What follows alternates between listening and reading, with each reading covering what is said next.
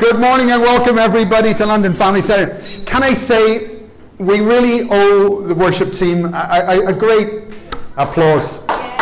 These guys, you know, people, people like Ray, people like Ray there, the only time you hear his name is when there's a problem. Ray, Ray, Ray, Ray. And yet they serve so faithfully. And over the last six weeks, many, many things have changed. And it's not easy. I mean, you have a go. And so thank you guys. Thank you very, very much. We're in the midst of a transition like everybody else around the world. Today, um, I'm not, I sent notes, by the way. If you want to follow the notes, they're reasonably extensive. it's a short booklet. you can follow it on your phone or you can just listen. Um, but it is, I'm not going to preach or teach today. Rather, I want to share a very important, a very important address, call it what you will, about the transition of the church. I, I think, I think maybe, Tim, you know what? Maybe even for the first time,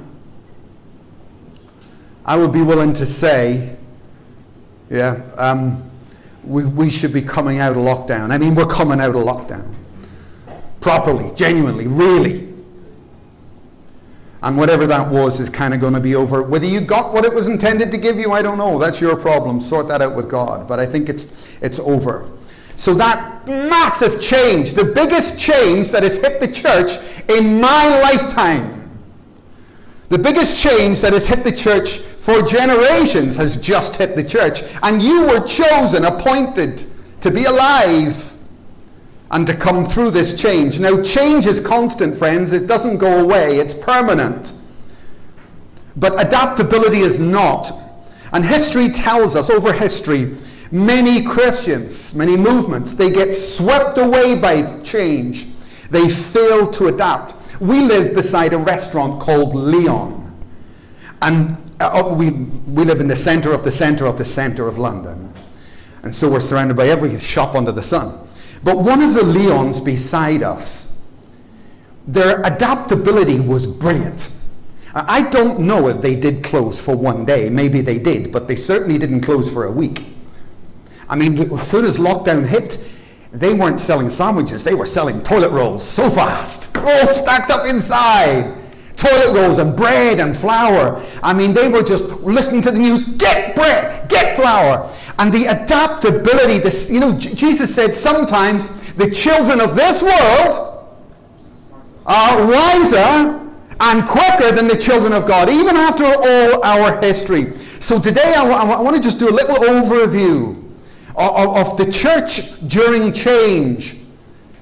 The church and the lessons we can learn from that. The church of yesterday, the church of today, and the church of tomorrow.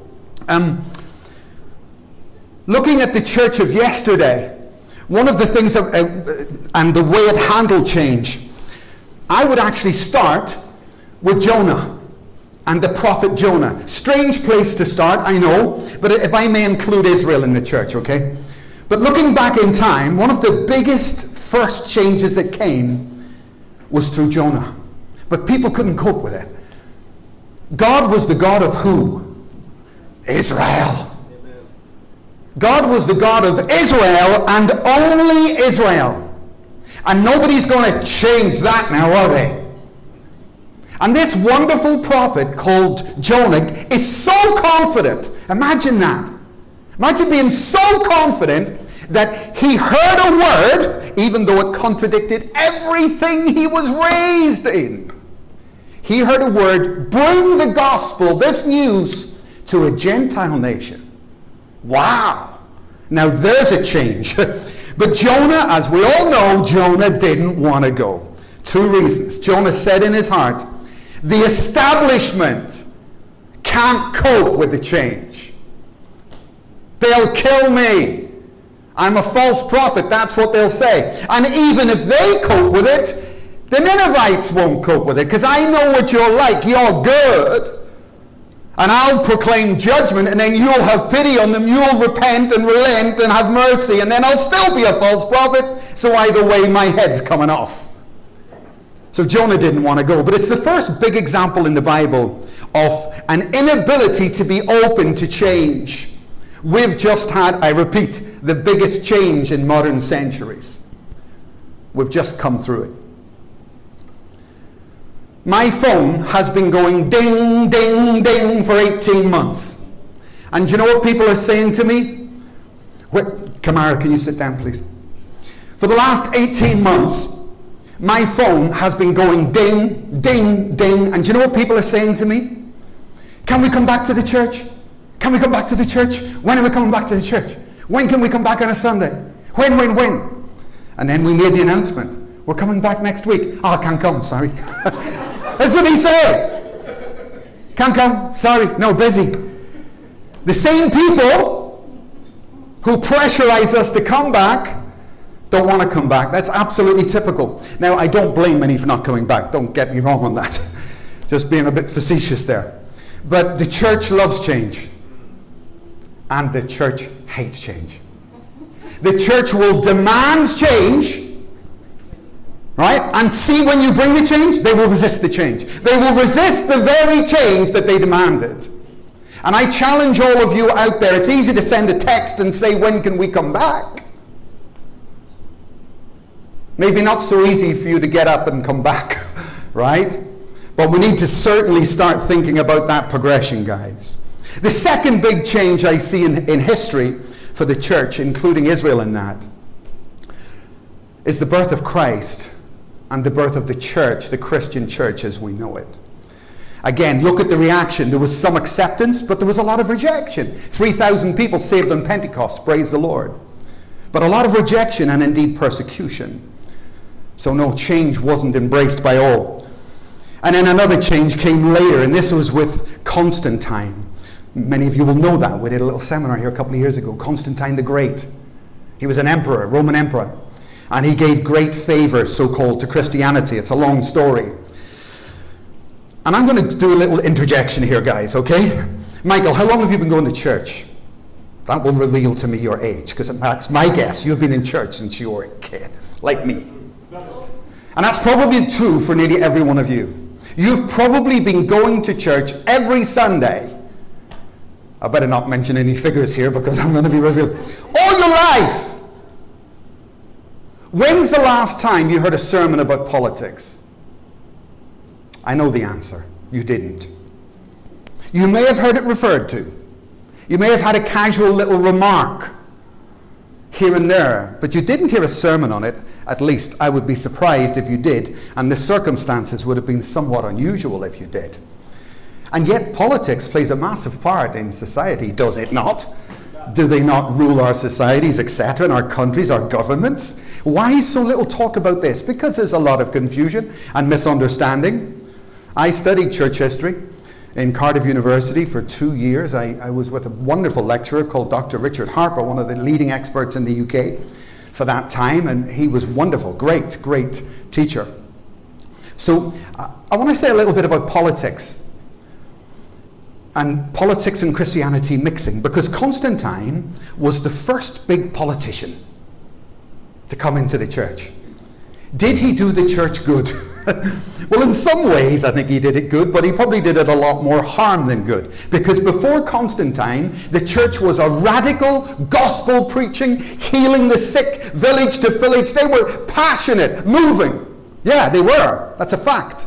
And after Constantine, they got robes, they got candles, they got their buildings. Buildings. And suddenly they're no longer passionate. Now they've separated the laity, the people, from this, you know, whatever clergy. So when politics actually got into the church, it now destroyed the passion of the church. That's an historical fact, my friend. By the way, this is Victory Family Center. We're a global organization, and the leader of our organization currently is Jeremy. Sorry, I set you up. Is what politics does. This is what politics does. And every everybody will have the, including me, will have the same. It, you have to unlearn that. When politics comes in, you think senior pastor. You think apostle. Who's the leader of the church again? Jesus Christ is the leader of the church, no human being. This is something that's fixed in the mind of the early church. But once you get the politics in, once you get Constantine in, now suddenly we're going to have popes. Right? Who's the leader of the Catholic Church? And here we go. That came a few hundred years later. But a few things, uh, you know, studying it and being passionate about it for many years. A few things you can learn from history. I tell you this numbers are no representation of God's presence with people. You could have a church of 20,000 people that is totally not with God. True? Totally true. And you could have a church of five people that is fantastic in God's eyes. Never rely on numbers. But I would say to you, be very careful about the mixing of politics. I hear pastors on Facebook, I'm sure you see them giving a testimony. Praise the Lord, church! This week the government gave us 10 million pounds. They're going to pay for the renovation of our building. They're going to pay for us to have five staff. All we had to do is sign the contract. This is politics. What does the contract say? You know what the contract says. The government doesn't give you something for nothing. And the contract says you have to compromise. Do you know how many of those agreements I have been offered? I had to turn down 200 grand building with the guys with paper in their hand in Glasgow. Just sign this. No, I won't sign it. We're giving it to you. We like you. Take it. The building is still there. no, I won't sign it. I don't need your money, right? I cannot sign that. You're giving me something, but you want something much more in return. That's your problem. This is the problem with politics. They bless you, you, you think, but now you are beholden to someone. Now you owe me. You owe me. And what the essence of Christianity is I do you a favor. I bless you, but I don't ask for nothing in return. Is this not true? But the essence of politics, I give you something and you now I owe you. And you will forever be mine not good. Romans chapter 13, verse 8 owe nothing. Owe nothing to any man. Abraham, when he was negotiating, remember what Abraham said? I will not take so much as a single thread or a sandal thong from what belongs to you. I will, this is the father of your faith. Hello. This is the father of your faith who had a fundamental principle no, I am not going to go through this life being beholden to someone. Because if I'm beholden to someone, my principles can be compromised. And I, this is how politics gets in the church. I did you a favor, now you're going to start to compromise. And this is what's happened. I had, you know, Eugene, Pastor Eugene, our Russian pastor. I had a, he's in a building, I won't mention the building, but I had a phone call from the bishop or whatever they are of that denomination saying, hello, it was a long conversation. You have a pastor in one of our, a church in one of our buildings. That's right, yeah. Well, you know, times have changed. and we as a denomination are very open to the world. Yes, yeah, so am I. Thank you very much. You want us out. Is that what you're saying? so I said, no problem. Eugene will come out of our building. All you have to do, see, here we go again. All you have to do, I'm, I'm giving you something. You're not giving me anything. You're taking my salvation if I carry on with you. My pastor will be gone fast. Okay, no problem. And so he is. He never went back. He's happy, happy, happy. He's a good man, Eugene. Not a problem. We're on the move. Don't you just love Abraham? Abraham doesn't need the, the manipulation of people, he doesn't need people. I won't take anything from anybody. I've got faith in God. That's why he's the father of your faith. Praise the Lord. Don't let people manipulate you into being beholden to them for the rest of your life. I'm going to say it again. Nobody owns you. Amen. You are free. Amen? Amen? You are free. You are a free man. And you live by your own conscience. You're going to live by your own conscience. Who's the head of the church? Oh, that was his name. Yeah. Thanks for that. Praise the Lord. You might want to say that a few times. Because over history, which I've studied, you will see that that name gets diminished. And as you study church history, do you know what I'm sick? I could throw up names. I honestly don't want to hear your name, king, prince, or whoever you are, in whatever country. Look at the destruction you leave in your wake. So, what am I supposed to do with politicians? Well, the Bible tells us. The Apostle Paul, I exhort you, therefore, that supplications and prayers and intercessions and giving thanks be made to God for every politician, every king, every person and leader. The Bible says, pray for them not to become like them. Pray for them. Pray for them, not join them. what political party was the Apostle Paul in? Answer, none. Jesus, answer, none. He had that option, but he didn't choose it. So, my take, I'm going to read this, but these are my words. My take on the history of the past church the story goes like this The fathers of our faith left Asia with the gospel 2,000 years ago. In each place they established and they grew greatly.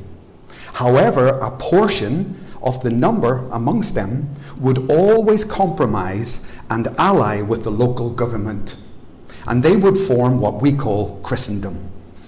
This is a combination of church and the state, or church and politics. This new body, Christendom, would then persecute the genuine church and force them into submission or martyrdom.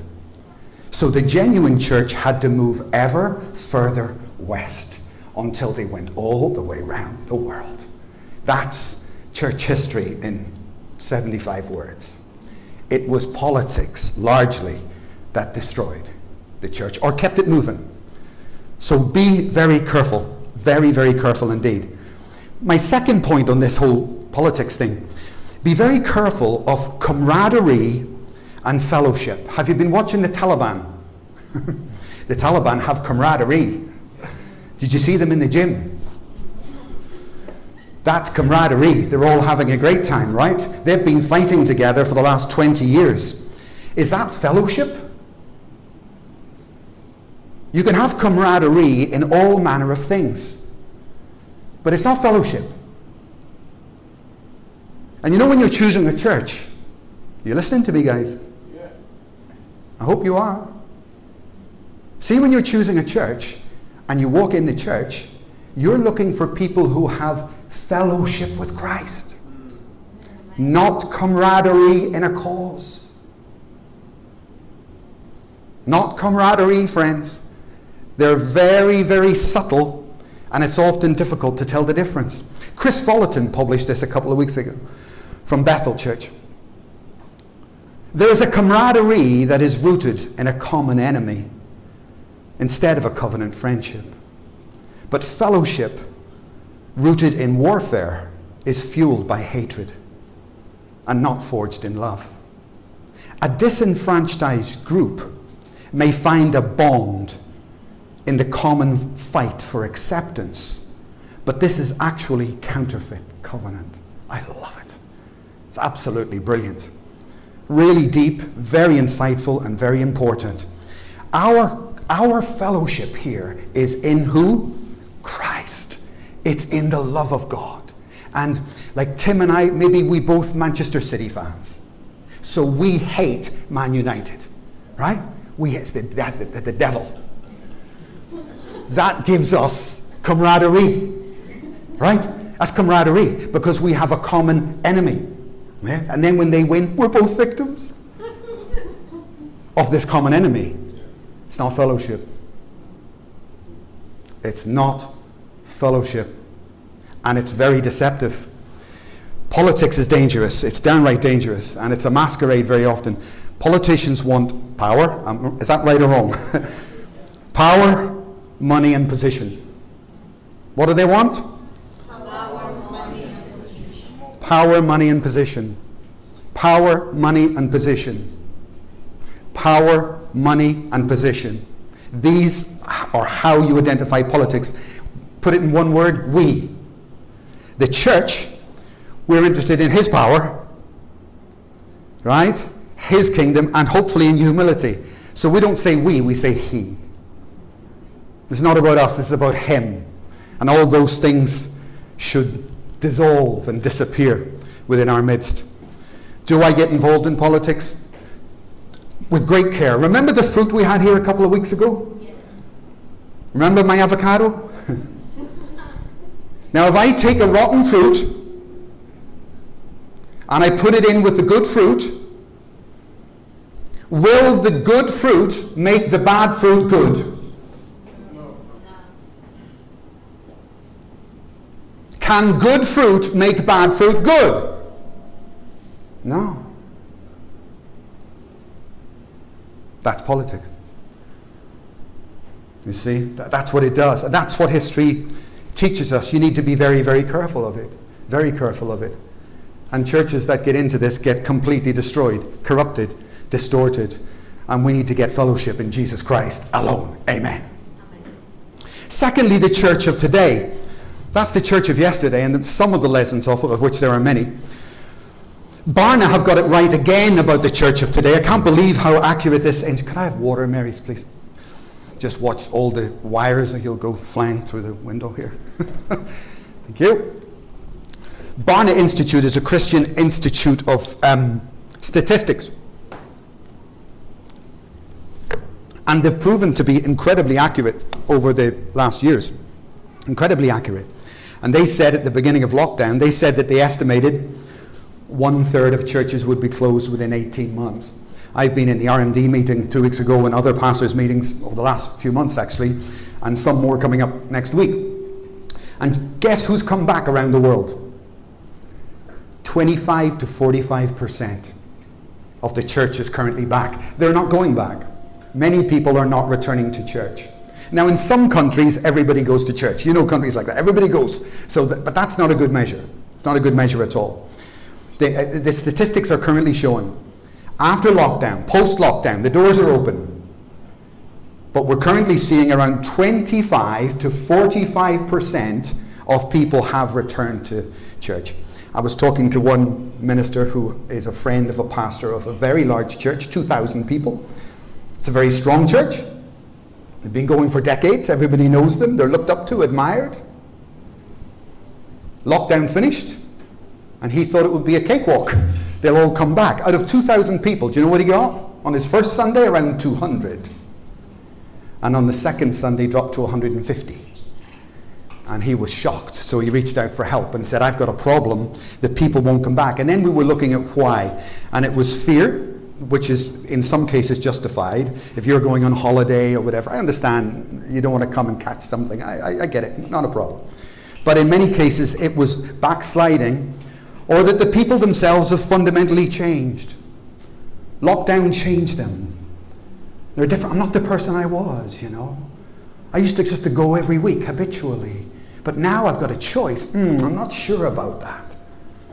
And I want to talk a little bit about the church of today. There are some new skills that we're going to have to learn, and we need to learn them pretty quick. Because things are changing quicker than perhaps you realize.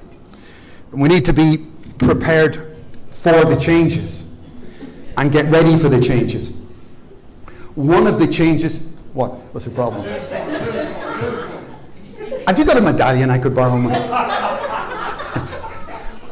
One of the changes that's happened with lockdown is Zoom.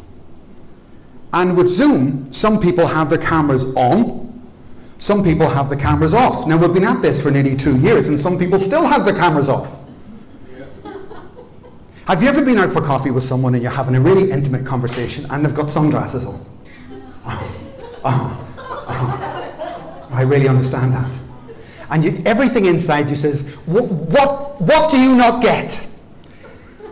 Is it possible that you could take the glasses off so that I could actually see and we could have a not a dysfunctional relationship but a normal relationship?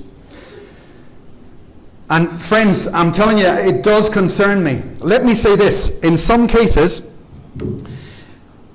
that, by the way, that's what it looks like when your camera's off and you're on Zoom. For the first 10 minutes, no problem. But after that, when I'm sitting with someone and they've got sunglasses, I start to think, you're not all with it, are you? You really haven't got this together. There's something wrong with you. It's even a little bit spooky. And, you know, it's, it's creepy. What's wrong with this camera off business? It's not, let me say, there are genuine reasons for cameras to be off. Sometimes, especially on Wednesday, say, someone will come along and say, Hey, my camera's off, I'm here, but I'm looking after the kids. No problem, leave your camera off. No, no problem at all.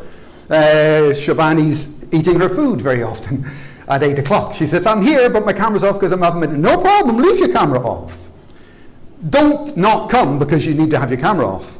What I want is genuine reasons for having your camera off. That's what I want. Because we can't interact with you. And by the way, going forward, let me say, there will be some occasions when you will, we will insist that you have your camera on. Okay? Can you have your camera off in school? Online? If it's scheduled, right?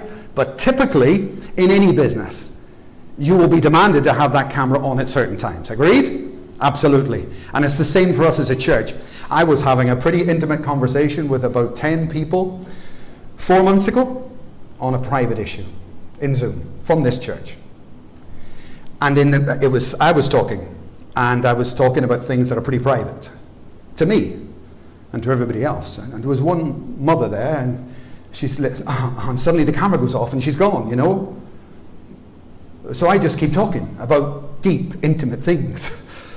And the next thing, like, I don't know, three minutes later, the camera comes on and there's a child. It's Pastor Mike, I'm listening to I thought, wow, okay, let's change the topic. There's a reason why, in some scenarios, we will be insisting that the camera is on. You understand? Because we're responsible for the safety of everybody in that group, whatever that group may be. Now, if a group is discussing something private, then you need to have your camera on because we need to know who's there. That's our responsibility. But there will be other occasions like LAW or even Sunday. If you, if, if, you, if you need to have the camera off for genuine reasons, I don't see a problem with it. I would rather you just be there. But that's not really my point. My point is, I want you to start adapting. In, in, if, you, if you asked people in 2018, can we run the church online? No. That'd be ridiculous. How can you run a church online? The very essence is that we meet together. Could we have church on Sunday? That is ridiculous. That's ridiculous. It can't happen. And yet the whole world has proved that it can happen, actually. Not just church, worship, cell groups, evangelism. Listen to this VFC Singapore have just planted 12 new cell groups in Japan. But they can't fly to Japan. That's right. How do they do it then? Facebook, online, targeting areas, making one contact, build, and the whole thing has been done online. Fantastic, isn't it? I think it's innovative. New cell groups just online. Wonderful. There's a bit of a teaching material coming out on that. So yes, you can. You know, Shabani met her fiance online and she called me because she thought, well, what am I getting into here? What advice would you give me? And the first piece of advice I gave her was, let me tell you something, girl. Ain't nobody gonna believe you for a start. How they don't believe you can form a relationship online because they haven't. And if I've never done it, of course it can't happen.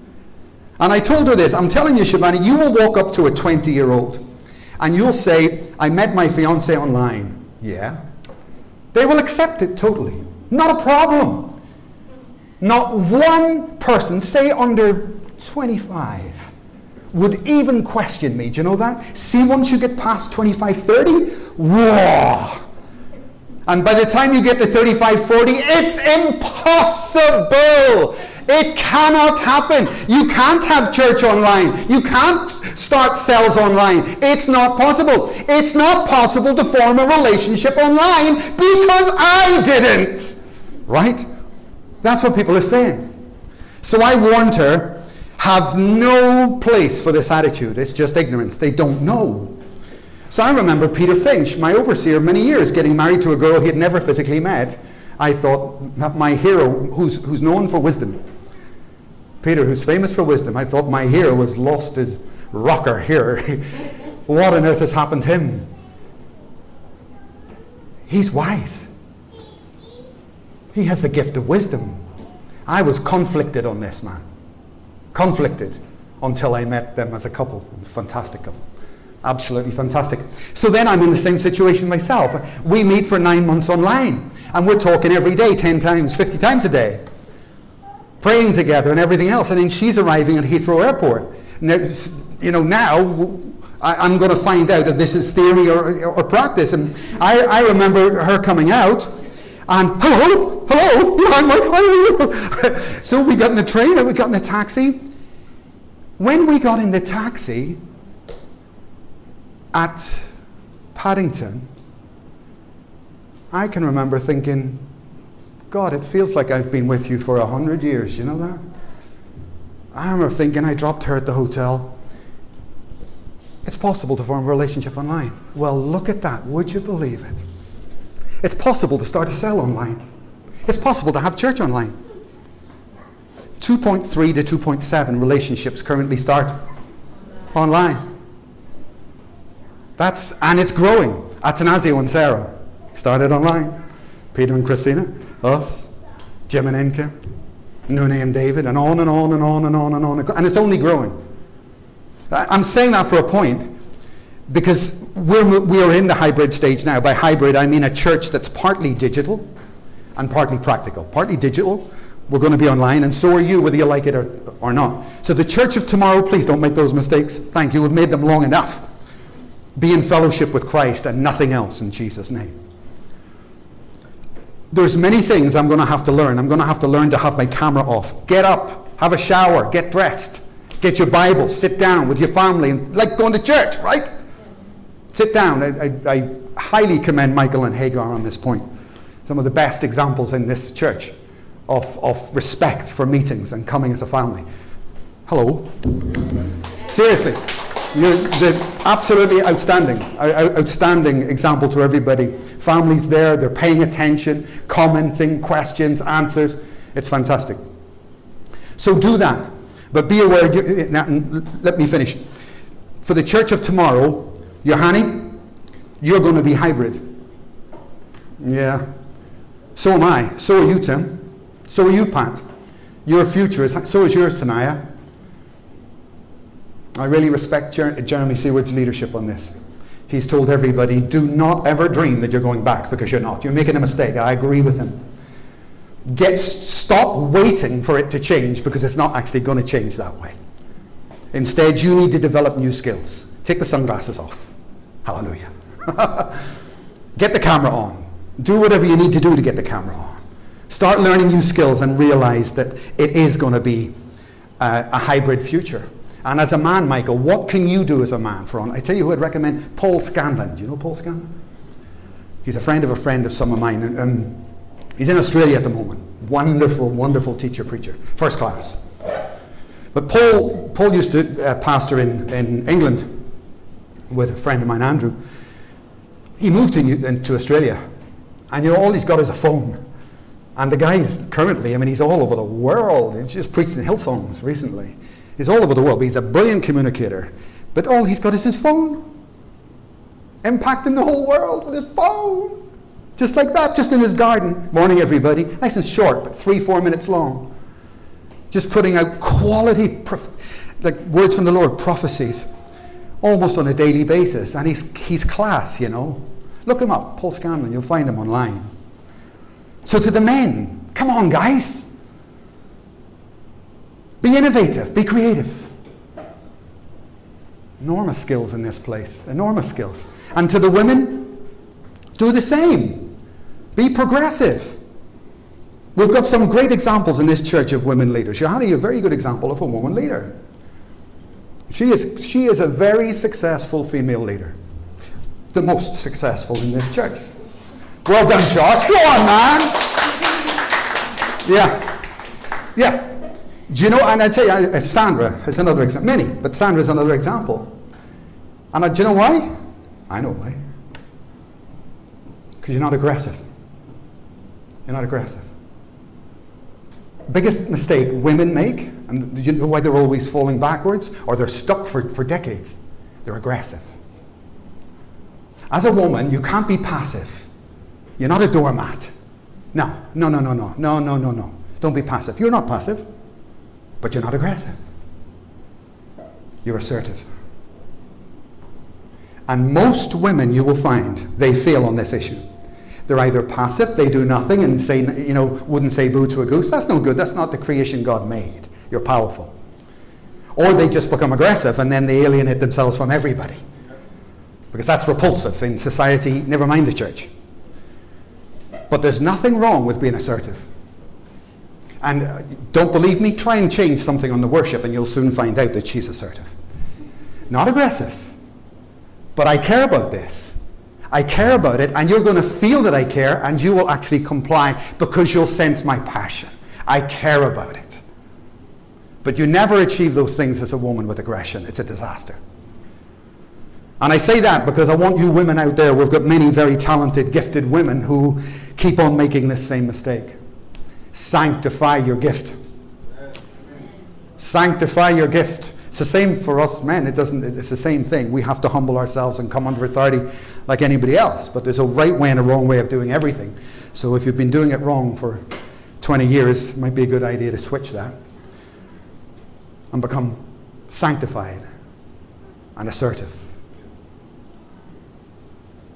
There's a huge mentoring space out there online. Mentoring. Look at the skills you have got.